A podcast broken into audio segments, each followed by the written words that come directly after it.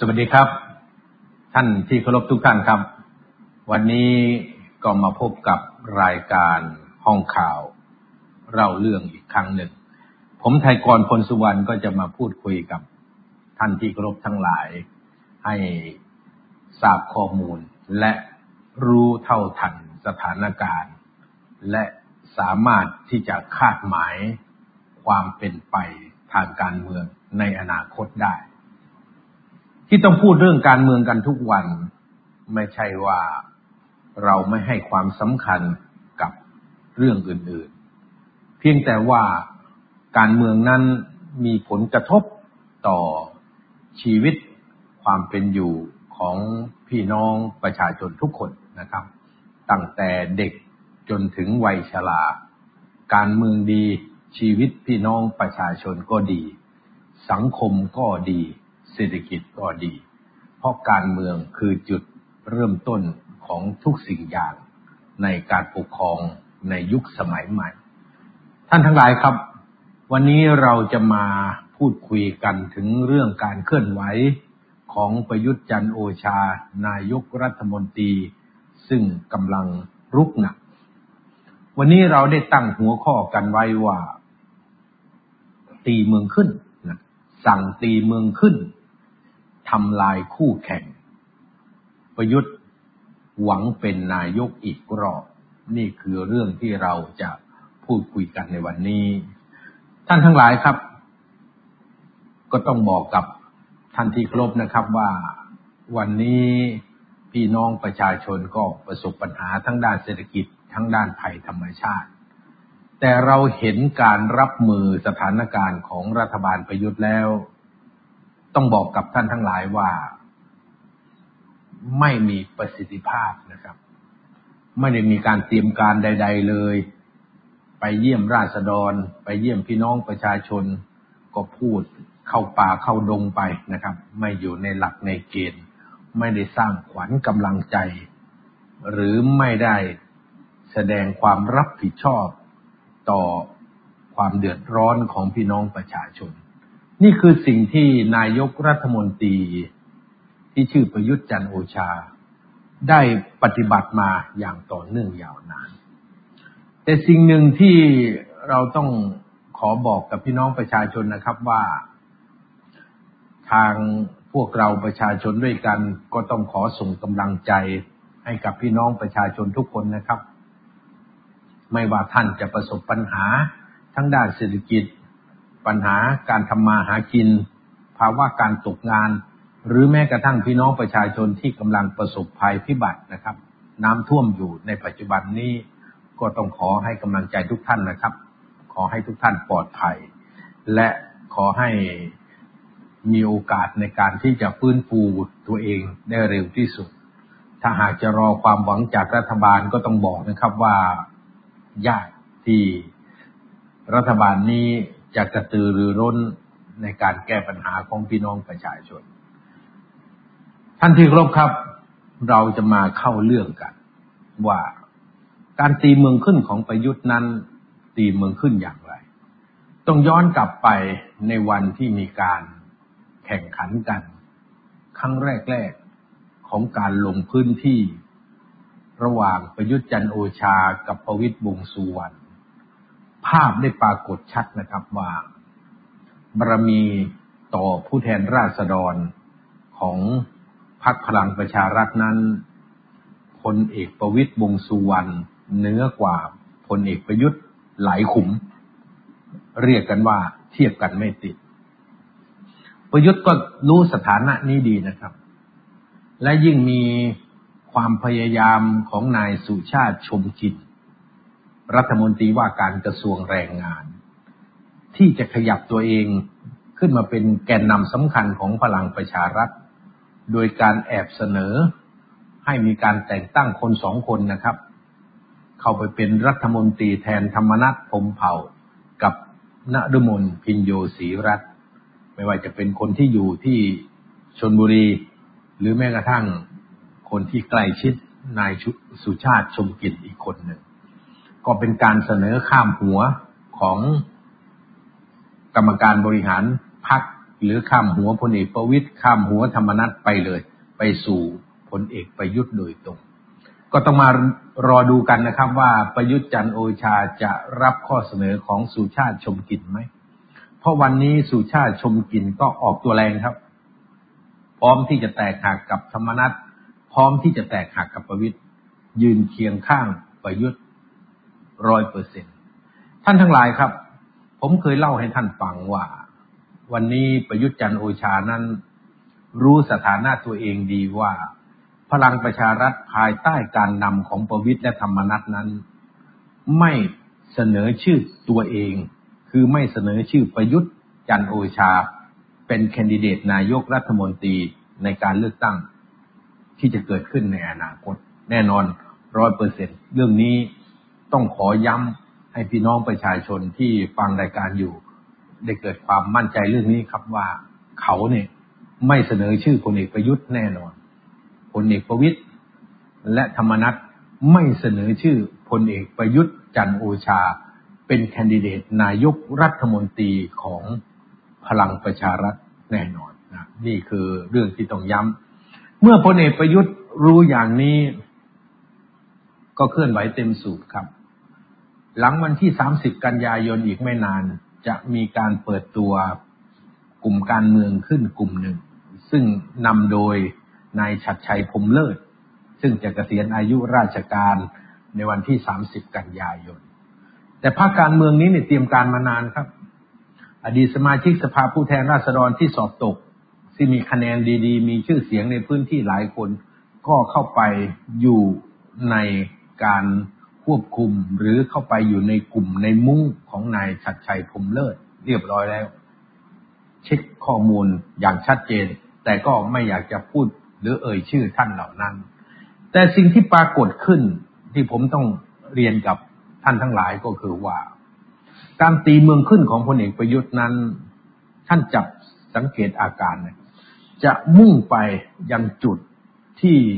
มีแกนนำหรือกลุ่มกวน หรือหัวหน้ากลุ่มของสสสังกัดอยู่ อย่างกรณีไปเพชรบุรีก็ชัดเจน สสเพชรบุรีก็ยังเป็นเอกเทศอยู่ ไม่ได้อยู่ภายใต้สังกัดใคร แต่สิ่งที่มันเกิดขึ้น ในจังหวัดสุขโขทัยเมื่อวานนี้ชัดเจนครับ เป็นการพุ่งเป้าไปที่นายสมศักดิ์เทพสุทิน ถึงแม้หน้าฉากจะไปเยี่ยมพี่น้องประชาชนที่ประสบ ภัยน้ำท่วมอยู่ที่จังหวัดสุโขทัย แต่หลังฉากในการเดินเกมการเมืองของประยุทธ์จันโอชาและคณะนั้น ก็คือการไปกระชับอำนาจของตนเอง ที่มีต่อนายสมศักดิ์เทพสุทินพลเอกประยุทธ์เป็นนายกสมศักดิ์เทพสุทินเป็นคอรมอร่วมรัฐบาลอยู่ เป็นรัฐมนตรีว่าการกระทรวงยุติธรรม ก็ปฏิเสธยากครับที่จะไม่ต้อนรับนายกรัฐมนตรี แต่โดยภายในท่านทั้งหลายครับ ภายในก็คือมีคำสั่งจากหัวหน้ากลุ่มก็คือกลุ่มของคุณสมศักดิ์เทพสุทินนี่ได้โทรจี้สสแต่ละคนในบริเวณใกล้ ๆ เคียงของจังหวัดสุขโขทัยไม่ว่าจะเป็นนครสวรรค์พิจิตรกำแพงเพชรบริเวณใกล้เคียง ก็คือสอสอภาคกลางตอนบน และภาคเหนือตอนล่างของพลังประชารัฐเนี่ย ให้เข้าไปต้อนรับพลเอกประยุทธ์ มีการออกมาพูดหน้าที่ประชุมว่าใครมาจากไหนเป็นใครที่มาร่วมกับพลเอกประยุทธ์ ตรงนี้ชี้ให้เห็นอะไรครับ ตรงนี้ชี้ให้เห็นว่าพลเอกประยุทธ์กำลังเริ่มดึงสอสอออกจากพรรคพลังประชารัฐนี่ต้องพูดกับท่านทั้งหลายอย่างนี้ เพราะอะไรครับ เพราะวันนี้นี่แผนการที่คิดขึ้นก่อนที่จะมีการปลดธรรมนัตออกจากรัฐมนตรีช่วยว่าการกระทรวงเกษตรนั้น คือเขาต้องการจะแยกสสพักพลังประชารัฐออกเป็นสองส่วน ส่วนหนึ่งก็ดีคือส่วนที่ขึ้นอยู่กับพลเอกประวิตยจะเป็นคนในลักษณะที่พลเอกประยุทธ์ไม่ชอบพลเอกประยุทธ์จะมองว่า สสเหล่านี้สีไม่ค่อยขาวเท่าไหร่ เป็นสีเทาๆ สีดำๆ ก็คัดออกไป มีคนที่อยู่ใกล้ชิดประยุทธ์จันโอชาเป็นสสภาคใต้ ได้มาเปิดเผยแผนนี้ และผมก็ได้รับทราบแผนนี้ บอกว่าพลเอกประยุทธ์จะคัดสอสอน้ำดี นี่คือความหมายของคนในพลังประชารัฐที่เป็นสอสอจากภาคใต้นะครับพูด พลเอกประยุทธ์จะคัดสอสอน้ำดี ออกมาจากพลังประชารัฐ และจะเอาสอสอเหล่านี้ไปอยู่กับพรรคประหลัดฉิกนี่คือคำพูดของสมาชิกสภาผู้แทนราษฎรพรรคพลังประชารัฐ ซึ่งเป็นสสปัจจุบันและอยู่ในภาคใต้ ดังนั้นท่านจึงเห็นว่าวันนี้เนี่ยพลเอกประยุทธ์กำลังตีเมืองขึ้น จากเพชรบุรีก็จะไปที่สุขโขทยัย พอสุขโขทัยเสร็จก็จะไปที่นครศรีธรรมราช เพราะนครศรีธรรมราชก็มีสสพลังประชารัฐถึงสี่คนนะครับ แล้วก็มีสสภาคใต้ที่จะมาร่วมประมาณสิบสองคน นี่คือกำลังจะกวาดต้อนสสของพรรคพลังประชารัฐให้อบพยพไปอยู่พรรคประหลัดชิง ตามที่ผมได้รับข้อมูลมา จากนครศรีธรรมราชก็จะไปที่ นครราชสีมา นครราชสีมาก็เป็นกลุ่มของคุณวิรัตรัตนเศษที่จะดึงมาอยู่กับพลเอกประยุทธ์ นี่คือสิ่งที่ภาษาการเมืองเขาเรียกว่าตีเมืองขึ้น จะไปยังจุดที่มีหัวหน้ากวน มีหัวหน้ากลุ่มสสของพรรคพลังประชารัฐอยู่สสพลังประชารัฐคุยกันว่ายังไงครับ ก็คุยกัน เขาก็บอกว่า ถ้าไปกับพลเอกประยุทธ์นั้นเนี่ย โอกาสที่จะหาเสียงในพื้นที่เนี่ย ก็ยากเต็มทน ถ้าอยู่ในพื้นที่ภาคอีสาน หรืออยู่ในพื้นที่ภาคเหนือ โอกาสที่จะชูประยุทธ์เป็นนายกรัฐมนตรีอีกงั้น น่าจะไม่ได้รับการตอบรับจากพี่น้องประชาชนในพื้นที่ นี่คือประการที่หนึ่ง ส่วนสสพลังประชารัฐภาคใต้เนี่ย เขาก็คิดอีกอย่าง เขาคิดว่าการชูพลเอกประยุทธ์ในพื้นที่ภาคใต้ จะทำให้เพิ่มสสพลังประชารัฐในพื้นที่ภาคใต้จาก 12 คน ให้มากถึง 20 คนได้ สามารถที่จะกินแดนพรรคประชาธิปัตย์พรรคประชาธิปัตย์จะได้สสน้อยลง และสสพลังประชารัฐจะมากขึ้น นี่คือความคิดของผู้แทนราษฎรจากภาคใต้ของพรรคพลังประชารัฐนะครับ นี่ก็คิดไม่เหมือนกันแล้ว เราจึงเล่าให้ท่านฟัง การที่พลเอกประยุทธ์ตีเมืองขึ้น ในสัญญาณทางการเมืองนั้น ก็ชัดเจนครับว่าวันนี้ความรักของพี่น้องที่ร่วมกันเป็นทหารมาบูรพาพยักเหมือนกัน เติบโตมาจากกองพลทหารราบที่สองเหมือนกัน เป็นผู้บัญชาการทหารบกเหมือนกันของสามคน วันนี้ในทางการเมืองนั้นแยกกันชัดเจน นี่คือประการที่หนึ่งประการที่สองวันนี้จะต้องคุยให้กับท่านทั้งหลายฟังนะครับ มันมีคำสั่งลึกลับคำสั่งหนึ่ง ให้ตั้งทีมงานเฉพาะกิจขึ้น ทีมงานเฉพาะกิจนี้ก็ จะขึ้นตรงต่อผู้มีอำนาจในรัฐบาล ชุดนี้ ทีมงานนี้จะเป็นทีมงานที่มีหน้าที่บ่อนทำลาย คู่แข่งทางการเมือง ของพลเอกประยุทธ์ ซึ่งเราก็ไม่ทราบว่า ประยุทธ์จันโอชาเนี่ยเกี่ยวข้องกับเรื่องนี้โดยตรงไหม แต่ ทีมงานนี้นี่ถูกตั้งขึ้นเนี่ย มีคนใกล้ชิด อยู่ใกล้ๆทำเนียบรัฐบาลนั่นแหละครับ เป็นผู้รับผิดชอบ มีสสในสภาหลายคนที่ร่วมกันปราบกบฏ ก็คือปราบกบฏที่จะล้มประยุทธ์นะครับหัวหน้ากบฏเขาบอกว่าชื่อธรรมนัตทีมงานปราบกบฏก็เข้าร่วมด้วย เรื่องนี้เป็นข้อมูลที่ไม่ได้ โมเมขึ้นนะครับ เป็นข้อมูลจริง ได้มีการจัดตั้งทีมงานขึ้น ทีมงานนี้เป็นทีมงานที่ใกล้ชิดกับผู้มีอำนาจในรัฐบาล และประกอบด้วยสสที่ต่อสู้ เพื่อให้โบสเลือกประยุทธ์ กับสื่อมวลชน กลุ่มหนึ่ง จะเป็นสื่อมวลชนที่อิงการเมืองก็ว่าได้ เขาเริ่มตั้งทีมขึ้น ทีมนี้จะมีหน้าที่บ่อนทำลายคู่แข่งทางการเมืองของพลเอกประยุทธ์โดยตรง วันนี้ลิสต์ที่เกิดขึ้นว่าจะต้องทำลายใครบ้างเนี่ยเดี๋ยวผมเล่าให้ฟัง แต่จะพูดถึงภารกิจของทีมงานนี้ ภารกิจของทีมงานนี้ก็คือไปค้นหาความผิดพลาด ล้มเหลว ในอดีตของคู่แข่งทางการเมืองของพลเอกประยุทธ์ ทั้งความผิดพลาดล้มเหลว ในการบริหารราชการแผ่นดินหากเคยเป็นนักการเมืองมาก่อน ทั้งความล้มเหลวในเรื่องส่วนตัว หากคนนี้ยังไม่ได้เข้าสู่วงการการเมือง หรือเพิ่งเข้าสู่วงการการเมืองสมัยแรกๆไปค้นมาให้หมด หลังจากนั้นจะเริ่มมีการทำซีรีส์ ก็คือทำเป็นเรื่องราวนะครับ เพื่อจะมุ่งเป้าโจมตี เป็นขั้นเป็นตอนค่อยๆปล่อยออกมา และจะมีกระบวนการอีกกระบวนการหนึ่งรองรับ เพื่อที่จะจัดการดำเนินการยื่นร้องหรือให้ตรวจสอบทำเป็นขบวนการสอดคล้องต้องกันขบวนการนี้น่าจะเริ่มดำเนินการอีกไม่กี่วันข้างหน้านี้แหละครับ แต่ที่ผมเล่าให้ท่านฟังทั้ง ในเรื่องนี้ก็เพราะว่าเขาเนี่ยได้ตกผึกกันแล้วว่าจะทำอย่างนี้ แล้ววิธีการก็จะดำเนินการในสัปดาห์ อีกไม่กี่สัปดาห์ข้างหน้า ท่านทั้งหลายครับ เขาจะพุ่งเป้าไปที่ใคร ตอนนี้เขาพุ่งเป้าไปที่สามส่วน ส่วนที่หนึ่งก็คือ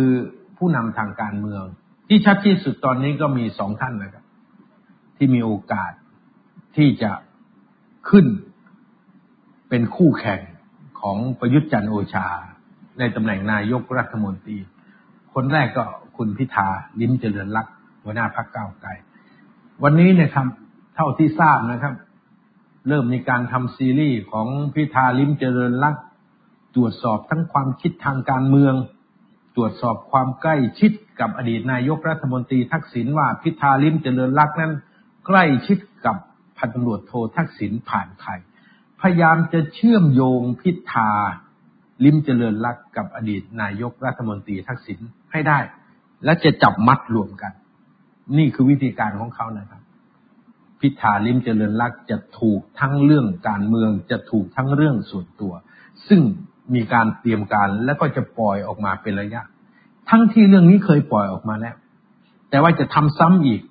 เพราะมันเป็นกระบวนการ โปรปการด้าหรือ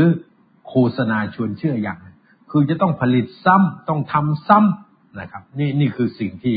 เขาจะทำส่วนอีกท่านหนึ่งก็คือคุณหญิงสุดารัตน์เกยุราพันธ์กำลังจะโดนครับ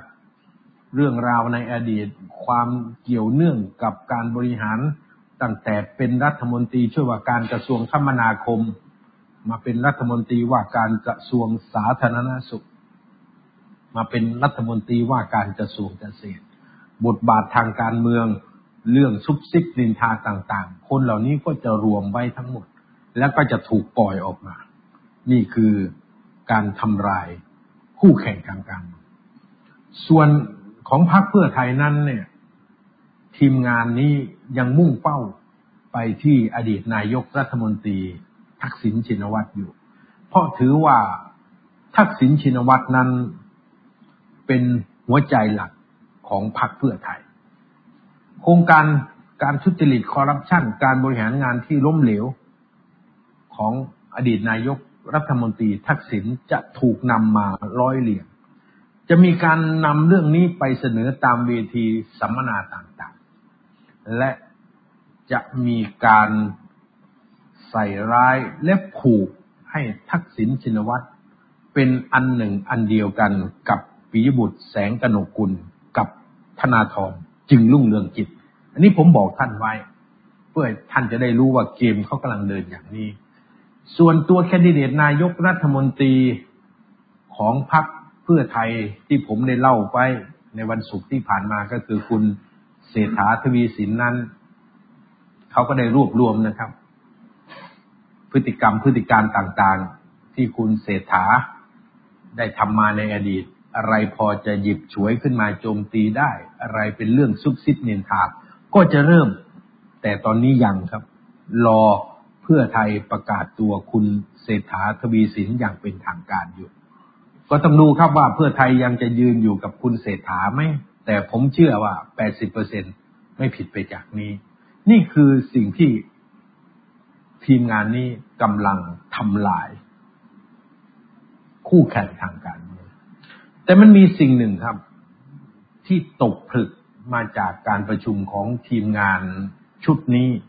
แล้วข่าวก็เล็ดลอดมาถึงผม ต้องบอกกับท่านทั้งหลายครับว่า ปากมีหูประตูมีช่อง ไอ้เรื่องอะไรที่จะทำร้ายคนอื่นนั้นเนี่ย ไม่สามารถปิดได้ครับ วันนี้เขามีการวิเคราะห์กันแล้ว ทีมงานของประยุทธ์จันโอชานะครับ ได้วิเคราะห์ส่วนหนึ่ง และไอ้ทีมงานพิเศษนี่ส่วนหนึ่งก็วิเคราะห์กันว่า ในการเลือกตั้งครั้งหน้านะสิ่งที่พี่น้องประชาชนคนทั้งประเทศต้องการมากที่สุด ไม่ใช่เรื่องการเมือง ไม่ใช่เรื่องรัฐธรรมนูญ ไม่ใช่เรื่อง การแก้ปัญหาความสามัคคีของคนในชาติ เรื่องเหล่านี้เป็นเรื่องที่ต้องการครับ แต่ไม่ใช่ประเด็นเร่งด่วนที่สุด นี่คือเขาวิเคราะห์กันนะครับ เมื่อเขาวิเคราะห์กันก็ต้องมาเล่าให้ท่านฟังเพื่อให้ท่านคิด เพื่อให้ท่านทั้งหลายได้วิเคราะห์ว่า ไอ้ที่เขาพูดมันจริงไหมเขาตัดประเด็นเรื่องรัฐธรรมนูญออกไป เขาตัดประเด็นเรื่องการชุมนุมทางการเมืองออกไป เขาตัดประเด็นเรื่องความสามัคคีออกไป และ เขายังตัดประเด็นล่อแหลมที่น้องๆนักเรียนนิสิตนักศึกษาประชาชนเผชิญอยู่ตอนนี้ออกไป เขาถือว่าเรื่องเหล่านี้ในการหาเสียงข้างหน้าเนี่ยจะเป็นเรื่องรอง เรื่องที่หาเสียงครั้งที่แล้ว ปี2562 ที่บอกว่า ไม่เลือกพวกสืบทอดอำนาจ ทางทีมงานของพลเอกประยุทธ์ และทางทีมงานพิเศษที่คอยทำลายคู่แข่งทางการเมืองนี้ เขาคิดว่าเรื่องเหล่านี้เป็นเรื่องรอง แต่เรื่องสำคัญเรื่องหลัก ที่จะใช้ในการหาเสียงในข้างหน้า ก็คือปัญหาปากท้องปัญหาเศรษฐกิจ เขามองอย่างนี้ เขามองว่าปัญหาเศรษฐกิจจะเป็นเรื่องสำคัญที่สุด ที่ ผู้นำทางการเมือง หรือผู้เสนอตัวเป็นผู้นำทางการเมือง หรือจะเสนอตัวเป็นนายกรัฐมนตรี จะต้องโชว์วิสัยทัศน์ให้ประชาชนได้เชื่อและก็เห็นด้วย ดังนั้น เขาจึงมองว่า ไม่ว่าจะเป็นตัวพลเอกประยุทธ์จันโอชาก็ดี ตัวพลเอกประวิตยวงสุวรรณก็ดี ตัวคุณหญิงสุดารัตน์ก็ดี ตัวคุณพิธา ลิมเจริญรักก็ดี หรือแม้กระทั่งตัวคุณเศรษฐาทวีสินที่จะเข้ามาเป็นแคนดิเดตนายกรัฐมนตรีนั้น ยังไม่มีภาพ ในการเป็นผู้นำในการแก้ปัญหาเศรษฐกิจที่ได้รับการยอมรับจากประชาชน เรื่องนี้ก็เป็นข้อเสนอที่ผมก็เอามาคิดเหมือนกัน ผมก็มองว่าท่านทั้งหลายเนี่ยก็น่าจะเอามาคิดเหมือนกัน ว่า ตัวพลเอกประยุทธ์ ตัวพลเอกประวิตยแน่ชัดครับ ภาพของพลเอกประยุทธ์ ภาพของพลเอกประวิตยหรือแม้กระทั่งภาพของพลเอกวิทย์เทพหัสดินณอยุธยาเนี่ยถ้ามีโอกาสจะเป็นแคนดิเดตของพลังประชารัฐดูแล้วว่าไม่สามารถที่จะสร้างความไว้เนื้อเชื่อใจ ไม่น่าจะสร้างความเนื้อเชื่อถือให้กับพี่น้องประชาชนได้ ว่าจะพาประเทศนี้ก้าวข้ามหรือก้าวพ้นวิกฤตเศรษฐกิจ พูดง่ายๆก็คือว่าเลือกพลเอกประยุทธ์ไป เลือกพลเอกประวิตยไป หรือเลือกพลเอกวิทย์ไปเนี่ย ประชาชนก็ยังลำบากเหมือนเดิม ประชาชนก็ยังทุกข์ยากเหมือนเดิม ปากยังอยาก ท้องยังหิวเหมือนเดิม วิกฤตเศรษฐกิจก็ไม่มีโอกาสได้แก้ ความมั่นคงทางเศรษฐกิจ ความมั่นคงในชีวิตของประชาชน ก็ริบหรี่ครับ นี่คือภาพที่ประยุทธ์ประวิทย์หรือแม้กระทั่งพลเอกวิทย์เนี่ย ไม่มีต่อพี่น้องประชาชนในเรื่องของการนำ ในการแก้ปัญหาเศรษฐกิจ นี่คือสิ่งที่เป็นข้อวิตกกังวลอย่างยิ่งของฝ่ายพลเอกประยุทธ์จันโอชา หรือแม้กระทั่งทีมงานที่เขาตั้งขึ้นใหม่ แล้วหันกลับมาดูว่า แล้วคนที่จะเป็นนายกรัฐมนตรีของฝากฝั่ง ฝ่ายประชาธิปไตยฝ่ายก้าวหน้าล้วภาพ คุณหญิงสุดารัตน์ภาพพิธาลิ้มเจริญรักหรือแม้กระทั่งภาพของคุณเศรษฐาทวีสิน จะสร้างความเชื่อมั่น จะสร้างความไว้เนื้อเชื่อใจ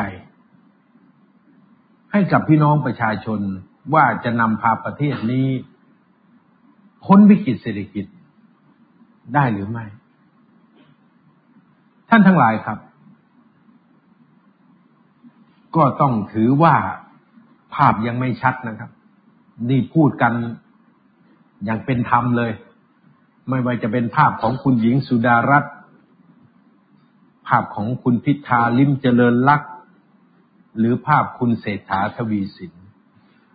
ประชาชนฝ่ายประชาธิปไตยเนี่ยมองไปยังใบหน้าของคนเหล่านั้นเนี่ยก็ยัง ไม่ร้อยเปอร์เซนว่า ทั้งสามท่าน จะสร้างความมั่นใจต่อการแก้ปัญหาเศรษฐกิจ ให้ไทยมันหลุดพ้นจากผูกเหวของวิกฤตนี้ได้ทันท่วงทีไหม แต่ถ้าหากเปรียบเทียบทั้งสามท่าน ไปเปรียบเทียบกับฝั่งประยุทธ์นั้น ก็ดีกว่ามากครับ พูดง่าย ๆก็คือ ฝ่ายประยุทธ์ฝ่ายประวิทย์ฝ่ายพลเอกวิทย์เนี่ย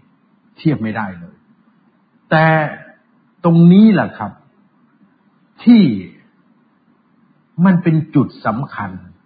ที่ทีมงานของพลเอกประยุทธ์ และทีมงานที่เขาตั้งขึ้นเพื่อจะทำลายคู่แข่งทางการเมือง ก็ไม่รู้ว่าทีมงานนี้มันรับงานใครมานะครับ แต่เขาตั้งขึ้นแล้ว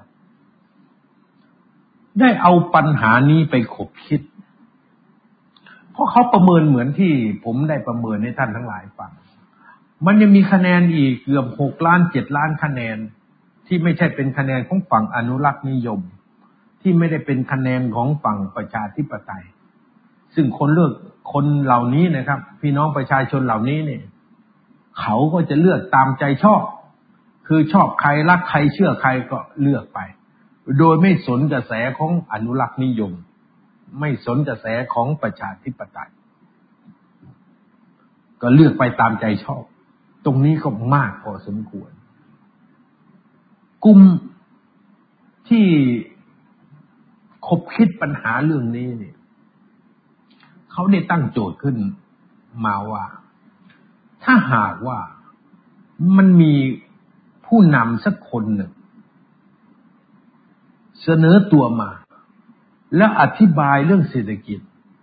อธิบายวิธีการแก้ไขปัญหาให้ชาวบ้านเข้าใจง่าย ๆ และประชาชนมองไป แล้วเชื่อว่าคนคนนี้เนี่ยจะสามารถแก้วิกฤตเศรษฐกิจของชาติได้ คนคนนี้สามารถทำให้เงินในกระเป๋าของพี่น้องประชาชนเพิ่มมากขึ้นได้ คนคนนี้ทำให้หนี้สินของประชาชนลดลงได้ คนคนนี้สามารถทำให้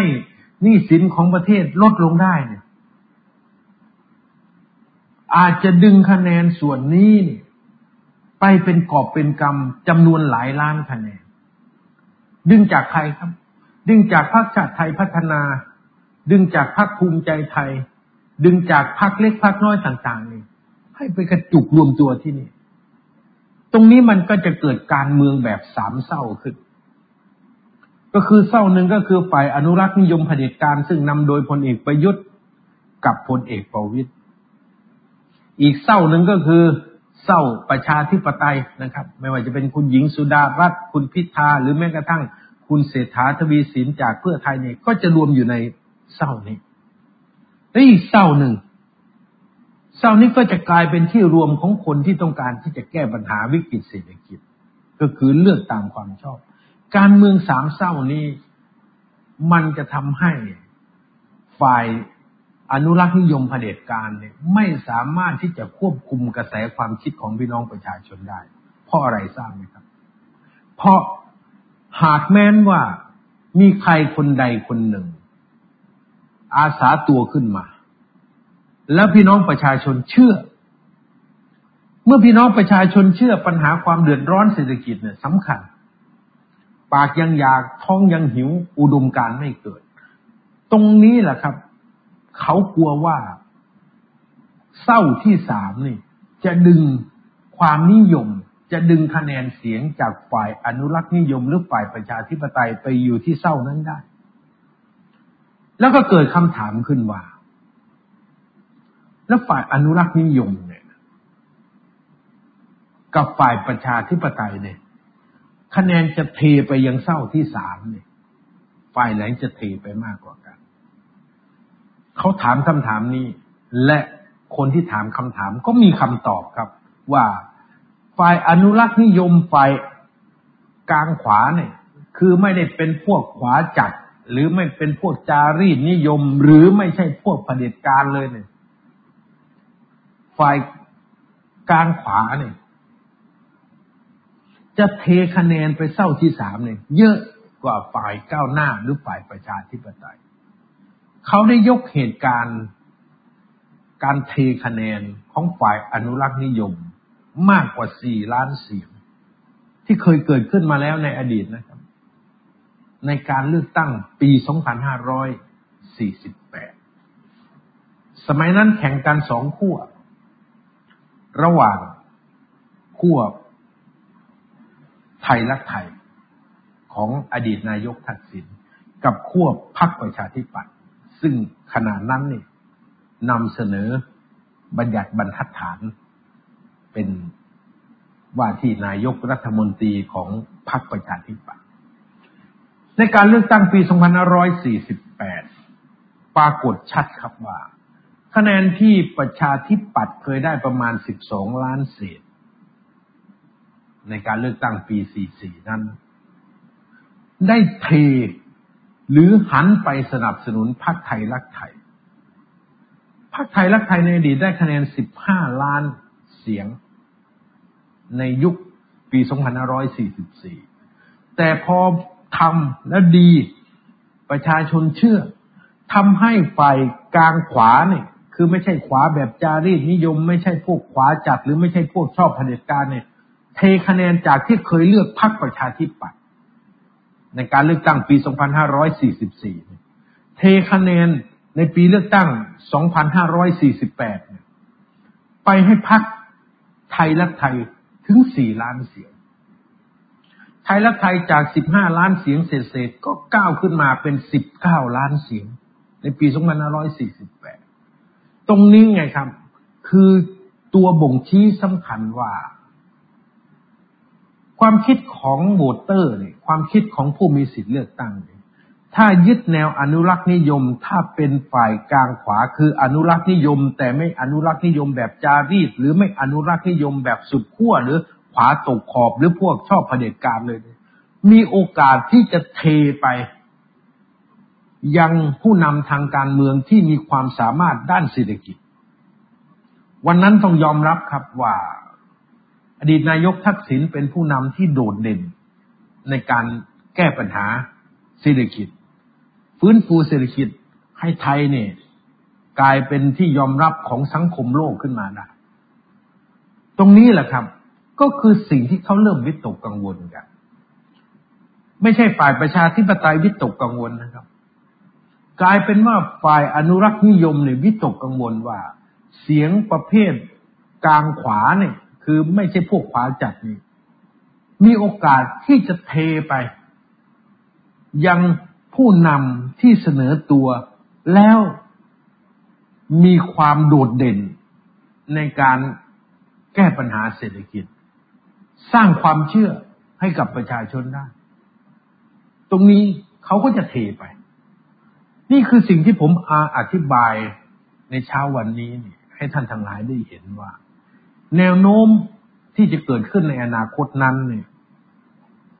มันมีความอ่อนไหวพอสมควร ดังนั้นเราจึงเห็นพลเอกประยุทธ์เนี่ย ดิ้น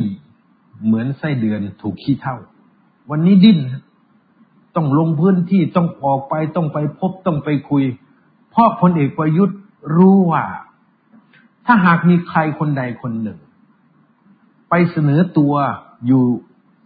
ในขั้วที่สามหรือการเมืองสามเศร้า และผู้นำคนนั้นเนี่ย ประชาชนเชื่อ ประชาชนเห็นว่าคนคนนี้ล่ะ สามารถที่จะแก้ปัญหาเศรษฐกิจได้ เพราะมีความโดดเด่นในเรื่องของการแก้ปัญหาเศรษฐกิจ พูดให้พี่น้องประชาชนเข้าใจได้ อธิบายนโยบายจากเรื่องยากๆให้เป็นเรื่องง่ายได้ ฟังแล้วเข้าใจเห็นด้วยสนับสนุน คะแนนเสียงที่อยู่ในฝั่งของประยุทธ์ก็คือฝั่งอนุรักษ์นิยม จะเทไปสู่ผู้นำทางการเมืองคนนั้นเนี่ยเขามองว่าอาจจะสามล้านถึงสี่ล้านเสียง นี่ก็เกิดปัญหาขึ้นว่า การที่จะแก้กฎหมายเนี่ยให้สอดคล้องกับรัฐธรรมนูญเนี่ยที่จะมีการ นำเสนอให้พระบาทสมเด็จพระเจ้าอยู่หัวเนี่ยลงพระปรมาภิไธยเนี่ย น่าจะหลังวันที่ยี่สิบเจ็ดเนี่ย จะแก้ให้มีการนับคะแนนอย่างไร ตอนนี้เริ่มถกเถียงกันแล้วนะครับ ถ้าจะเอาแบบที่เพื่อไทยเสนอก็คือสี่ร้อย แล้วก็อีกปฏิริษหนึ่งร้อยเนี่ย เอาร้อยหาร คะแนนปฏิริษหนึ่งคนนี่ประมาณสามแสนห้าหมื่นขึ้นเรื่องนี้เนี่ย ค่อนข้างที่จะมั่นใจว่าพลเอกประยุทธ์ หรือแม้กระทั่งพลเอกประวิตยเนี่ยก็ไม่เอา เพราะจะทำให้พรรคเพื่อไทยเนี่ย ชนะแบบแลนสไลด์ จะได้ผู้แทนราษฎรเนี่ยครับ ไม่น้อยกว่าสองร้อยยี่สิบเสียงขึ้นไปนะครับ และอาจจะพุ่งทะยานไปถึง สองร้อยสี่สิบหรือเลยสองร้อยห้าสิบเสียด้วยซ้ำนี่คือสิ่งที่พลเอกประยุทธ์กับพลเอกประวิตยเนี่ยวิตกกังวล แต่ถ้าจะให้นับคะแนนแบบสอสอพึงมี ซึ่งก็เขียนได้นะครับ เลือกตั้งผู้แทนเขต แล้วก็เลือกตั้งสสระบบบัญชีรายชื่อ โดยวิสัยของคนไปเลือกตั้ง เข้าคูหาเขาก็จะกาสองใบใบหนึ่งก็เลือกผู้แทนเขต ใบหนึ่งก็เลือกบนระบบบัญชีรายชื่อ คนคนหนึ่งนะครับ ไปเลือกตั้งก็กาสองใบ น้อยนะครับ ที่จะกาใบเดียว คิดเป็นเปอร์เซ็นต์ไม่ได้เสียด้วยซ้ำเมื่อกาสองใบนั่นแสดงว่าคะแนน party list เนี่ย หากคนไปใช้สิทธิเลือกตั้งสามสิบห้าล้านคน ก็จะมีคะแนน party list สามสิบห้าล้านเสียง แล้วหากคิดแบบสัดส่วนผสม MMP เก็จะมีการเอาจำนวนผู้แทนราษฎรทั้งหมดมาหาร เพราะไม่ให้คะแนนตกน้ำก็จะมีคำว่าคะแนนสอสอพึงมีเกิดขึ้น พอมีคะแนนสอสอพึงมีเกิดขึ้นเนี่ยครับ มันก็จะทำให้ขั้วที่สามเนี่ย ที่อาจจะเป็นใครก็ได้ในอนาคตเนี่ย ซึ่งตัวผมก็ไม่รู้เหมือนกันเนี่ยโผล่ขึ้นมา คะแนนสสพึงมีก็จะ กลายเป็นว่าขั้วที่สามก็จะมีคะแนนสสพึงมีสามสิบสี่สิบคน จากระบบบัญชีรายชื่อ ประชาชนจะเลือกยังไงครับ ผมบอกท่านได้เลย ในการเลือกตั้งปี 2554 นั้นเนี่ยพรรคที่ได้คะแนนสสปฏิริษไม่เท่ากับคะแนนสสเขต ก็คือพรรคภูมิใจไทย คะแนนสสเขตของพรรคภูมิใจไทยเกือบสี่ล้านเสียงนะ แต่คะแนนสสปฏิริษของพรรคภูมิใจไทยนี่ล้านเศษนะครับ ถ้าจำตัวเลขไม่ผิดก็ไม่เกินหนึ่งล้านสามแสนคน หรือหนึ่งล้านหนึ่งแสนคน ภูมิใจไทยจึงได้สสเขตเนี่ย อันนี้ขนาดไม่ได้รับคะแนนแบบสสพึงมีนะครับ ผู้แทนปฏิริษีของภูมิใจไทยก็เลยมีสักห้าหกคน ผู้แทนเขตก็มีอยู่ประมาณเกือบสักสามสิบคน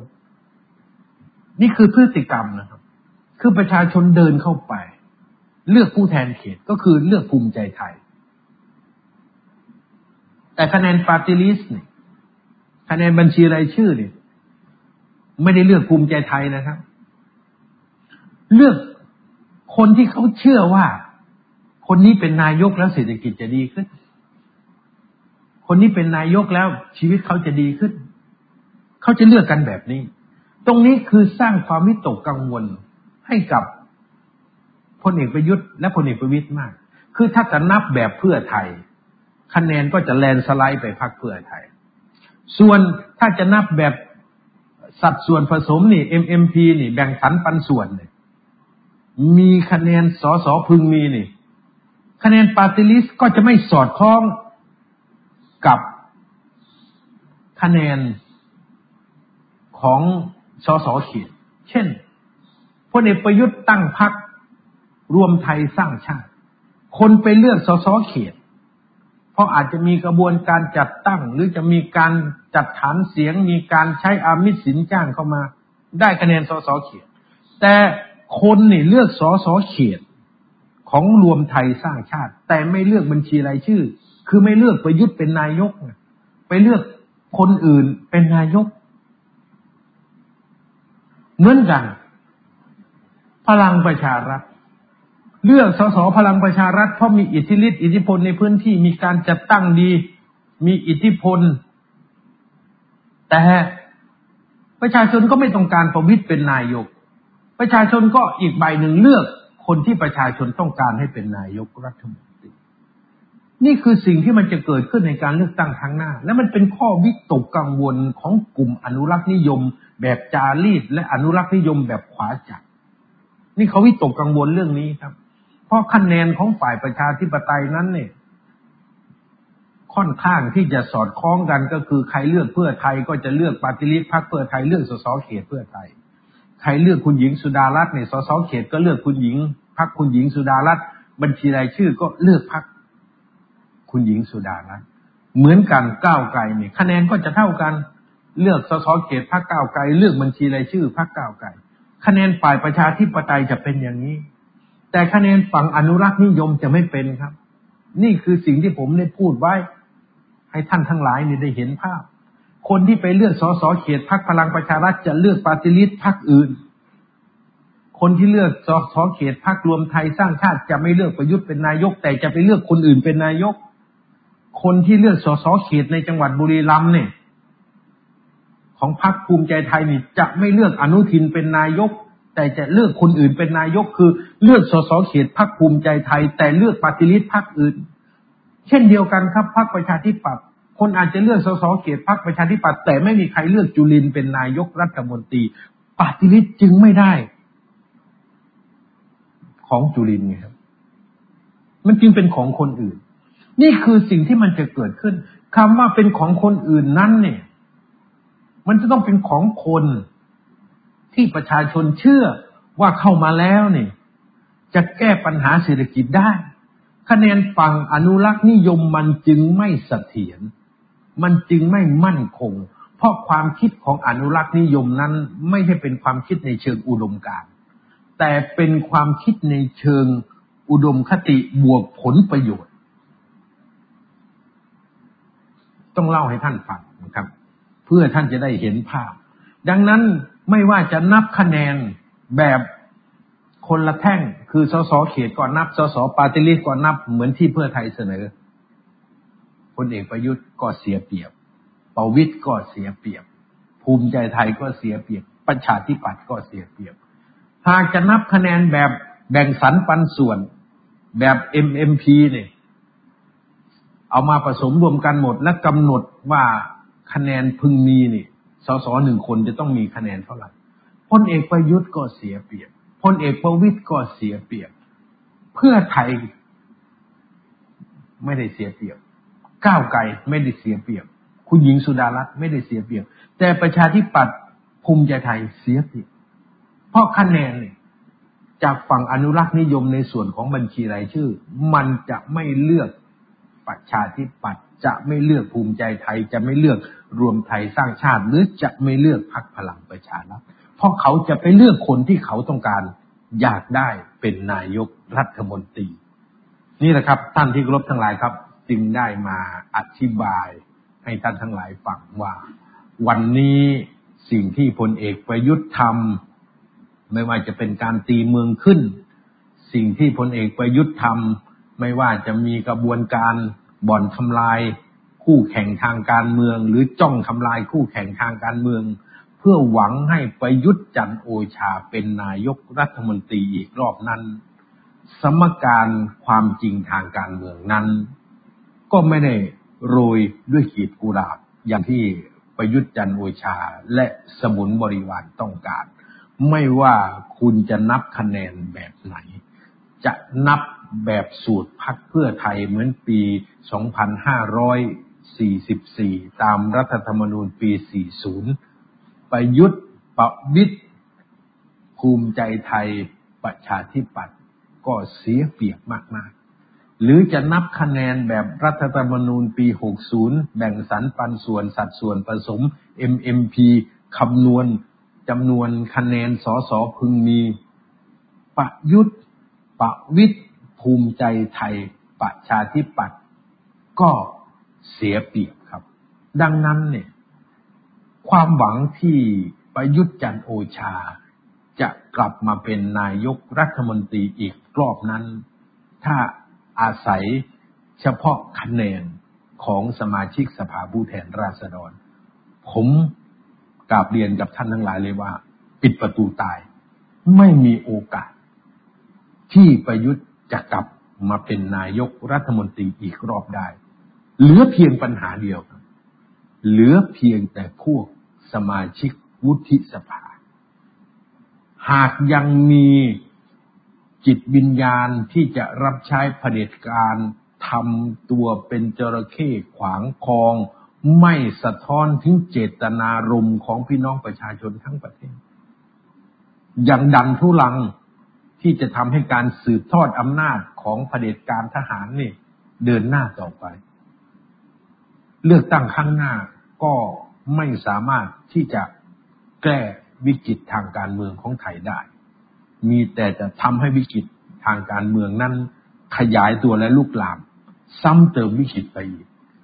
ต้องมาดูกันครับว่าจิตใต้สำนึกของสมาชิกวุฒิสภานั้น ยังเหลือคำว่า พื่อประชาชนอยู่หรือไม่นะครับ อีกไม่นานเราก็จะรู้ วันนี้ต้องกราบขอบพระคุณทุกท่านนะครับ ที่รับฟังการไลฟ์สดผ่านพีทีวี ผมไทยกรพุสวรรณก็ต้องขอลาท่านที่รบทั้งหลายไปก่อน พบกันใหม่โอกาสหน้าครับ สวัสดีครับ